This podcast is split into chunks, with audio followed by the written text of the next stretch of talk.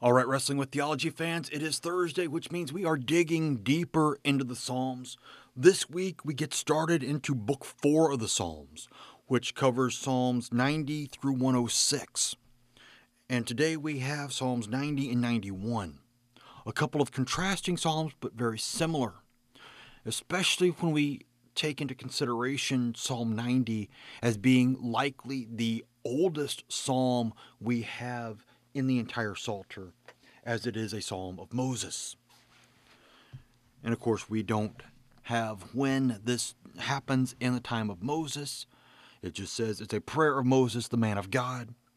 So that could take place over any number of the 40 years that he was with the Israelites in the wilderness, his time in Egypt, his time in Midian before that. It's all up for grabs as to when that could happen. But then Psalm 91 is one of the great ones as well, as we look to see some of the great things that happen to it, and even ways that it can be twisted. But before we get to 91, we have to do Psalm 90. So let's take a look at it. A prayer of Moses, the man of God. Lord, you have been our dwelling place in all generations before the mountains were brought forth, or ever you had formed the earth and the world, from everlasting to everlasting, you are God. You return man to dust and say, Return, O children of man. For a thousand years in your sight are but as yesterday when it is past, or as a watch in the night. You sweep them away as with a flood. They are like a dream, like grass that is renewed in the morning. In the morning it flourishes and is renewed. In the evening it fades and withers for we are brought to an end by your anger. By your wrath we are dismayed. You have set our iniquities before you, our secret sins in the light of your presence. For all our days pass away under your wrath. We bring our years to an end like a sigh. The years of our life are seventy, or even by reason of strength eighty. Yet their span is but toil and trouble. They are soon gone, and we fly away. Who considers the power of your anger, and your wrath according to the fear of you? So teach us to number our days, that we may get a heart of wisdom. Return, O Lord. How long? Have pity on your servants. Satisfy us in the morning with your steadfast love, that we may rejoice and be glad all our days. Make us glad for as many days as you have afflicted us, and for as many years as we have seen evil. Let your work be shown to your servants, and your glorious power to their children. Let the favor of the Lord our God be upon us, and establish the work of our hands upon us. Yes, establish the work of our hands. So far, Psalm 90. This is one of those Psalms that are very versatile and oftentimes linked with near death or even the time of visitation at the funeral home or the church before with the family before the service actually begins. And this is a psalm I have used many, many times in that situation where we talk about the greatness of the Lord and how He has been our dwelling place in all generations. And that those who remain faithful to Him and listen to Him are rewarded. Even better than given as many days of joy and happiness as they were toil and sorrow and trouble, but even more because verse 2 says, From everlasting to everlasting, you are God. And we bring this into the whole funeral scenario because it is that everlasting life that God promises us that brings us about to fear, love, and trust in Him so that we may be able to even face our death or the death of a loved one knowing that God is completely in control. Again, we bring out the funeral nature of it with verse 3 You return man to dust and say, Return, O children of man. Reminding us, as we will be reminded once again in a couple of weeks, you are dust, and to dust you shall return. Because unless Jesus comes back, we are all going to die we are all going to return to the dust that God created us out of. And how long will that be? Who knows? That's the point of verse 4. For a thousand years in your sight are but as yesterday when it is past, or as a watch in the night. we use this and the corresponding verse in James's epistle to try to bring comfort. And a lot of times it doesn't bring comfort because well, we want the thousand years. We want the certainty. But to know that with God that just passes in a day or in like a watch in the night, which is three hours, very, very short time to be thinking of a millennia passing. But that is the whole point of eternity. It is that, as Amazing Grace tells us in the last verse, when we've been there 10,000 years, bright shining as the sun, we've no less days to sing God's praise than when we first begun. Because even 10,000 years in heaven will still seem like nothing, and will still have many, many more to come. That is the comfort of verse 4. That is the comfort of Psalm 90, is that it all happens with God's timing. And God's timing and our timing are completely off most of the time. But we see that even in all of this, even in our worrying about Him taking forever, it seems like, He's still loving us. He's still con- concerned and controlling things for us so that we might continue to praise Him. And that is why we are referred to as grass, not as that which is dried and thrown into the fire, but that which is renewed every morning. Yes, in the morning it flourishes and is renewed. In the evening it fades and withers. That's also a sign of life. When we are young, we seem to be so vibrant and full of life. When we get to be old, it seems like everything fades and withers and nothing works properly anymore. And we wonder just how much longer God has for us here. And that's a question none of us can answer. None of us know how long we have. We just know whose hands we are in. Because all our days are brought to an end by His anger. Not that He is angry at you, He is angry at your sin. And that is why he told Adam and Eve in the very beginning, You shall not eat from the tree of the knowledge of good and evil, for on the day that you eat of it, you will die. They didn't physically die, but sin entered the world that day, causing a spiritual death, causing a spiritual separation between God and his people. And that separation continues until that day when Jesus comes back to make a new heavens and a new earth where there is no more sin where there is no more sorrow, no more struggle, no more anger, no more wrath, nothing but joy. But many times, especially when it comes close to the end, we think about the things that we've done wrong in our lives. We think about the regrets that we have from our life, what we would have done differently had we been given another chance, or had we known then what we know now. That's a part of the fallen human nature. We always want to see what other options were there. We want to see that we live past 70, 80, 90 years old.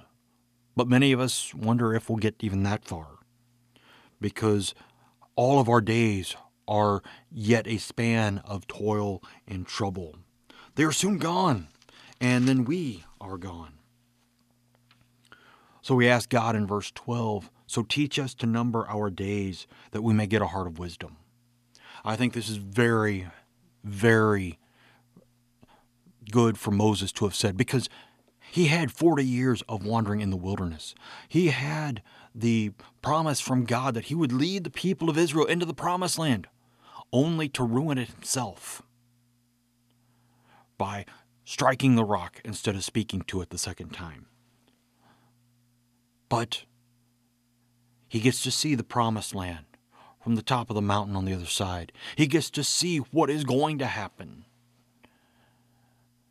And that is what he asks for each of us. Not be given a supernatural vision of everything, but to be given the acceptance to number our days, to know that each day is precious and a gift from God, so that we may get a heart of wisdom to know how to live those days out. And then we have verse 15. Make us glad for as many days as you have afflicted us, and for as many years as we have seen evil. I don't want that, and I don't think you do either. You live to be 60, 70, 80 years old. Do you really just want 60, 70, 80 years in heaven? No, no, we don't we don't go for that. We want eternity in heaven. We want to be able to go to heaven and be with him forever without end. We don't want a limit on that. So we have this. Make us glad. Because in our own minds, as we look at it as rational human beings, the best thing we can hope for is to balance things out. But God promises so much more. So, so much more than what balances out our lives from the evil that we have seen to the joy and gladness that we will have in heaven. There is so much more to that. All right, that's Psalm 90. We move on to Psalm 91, which is one of the well known Psalms. Uh, if you are a fan of the hymn on Eagle's Wings, this is where it comes from. We'll also see that this is also referenced in the temptation of Jesus that we will see in a couple of weeks in our readings as well. Psalm 91 He who dwells in the shelter of the Most High will abide in the shadow of the Almighty. I will say to the Lord, my refuge and my fortress, my God in whom I trust. For he will deliver you from the snare of the fowler and from the deadly pestilence. He will cover you with his pinions, and under his wings you will find refuge. His faithfulness is a shield and buckler. You will not fear the terror of the night, nor the arrow that flies by day, nor the pestilence that stalks in darkness, nor the destruction that wastes at noonday. A thousand may fall at your side, ten thousand at your right hand, but it will not come near you. You will only look with your eyes and see the recompense of the wicked. Because you have made the Lord your dwelling place, the Most High, who is my refuge. No evil shall be allowed to befall you, no plague come near your tent. For he will command his angels concerning you to guard you in all your ways. On their hands they will bear you up, lest you strike your foot against a stone. You will tread on the lion and the adder, the young lion and the serpent you will trample underfoot. Because he holds fast to me in love, I will deliver him. I will protect him because he knows my name. When he calls to me, I will answer him. I will be with him in trouble. I will rescue him and honor him. With long life I will satisfy him and show him my salvation. So far, Psalm 91. All right, we have the great passages here the shelter of the Most High, the Almighty shadow, which is our refuge and fortress, what we trust in many, many times over in the Psalms. We continue to have this idea of God as our refuge, God as our fortress, God as our strength, God as the only one that we can trust in, because He will deliver us because he has promised that through Jesus, that he will take us from this valley of sorrow and tears to be with him in heaven. And that is the great glory. That is why we don't fear the terror of the night, because we know that even with night, the morning comes. Not necessarily tomorrow morning, it could be the daybreak of the eternal day. It could be that time where there is no more night and no evil will be allowed to befall you at that point because there will be no more evil. And speaking of evil, we have verse 11 and 12. These are quoted in the temptation of Jesus that we will hear on the first Sunday in Lent in March. And the sad part is, it's quoted by the devil. This is him taking Jesus up to the pinnacle of the temple and telling him to throw himself off. Because God has said he will command his angels concerning you to guard you in all your ways. On their hands they will bear you up, lest you strike your foot against a stone. Jump off, Jesus, and it can all be yours. Because God won't let you crash to the ground, He will let you safely float down. But of course, we know Jesus doesn't do that. Jesus doesn't submit to the evil that is trying to entrap him after the 40 days of fasting. Because he also knows the rest of it. You will tread on the lion and the adder, the young lion and the serpent you will trample underfoot. Because that is what he came to do. That is what he began to do with his temptation is to trample the serpent underfoot. Exactly what God had promised to Adam and Eve in Genesis 3. That was beginning in the temptation of Jesus. That is continuing to be reminded and remembering reminding people all throughout the centuries that this promise is the promise of the Bible.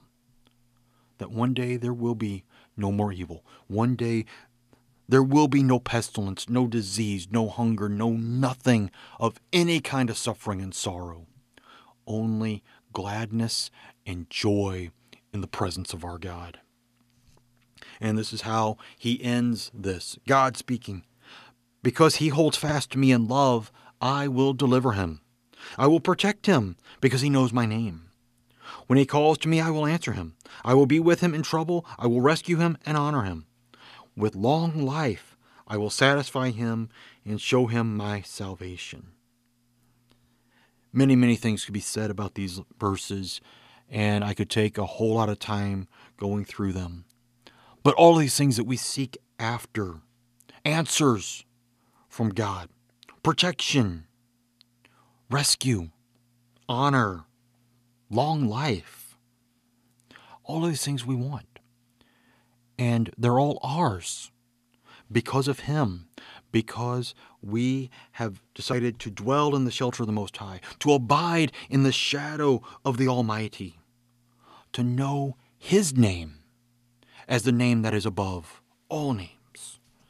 And we continue that theme through the rest of Book 4 of the Psalms, as we'll pick up again next week in Psalms 92 and 93, that these are the great hymns of praise in the Psalter, praising the name of the Lord, because He delivers His promises, He delivers salvation.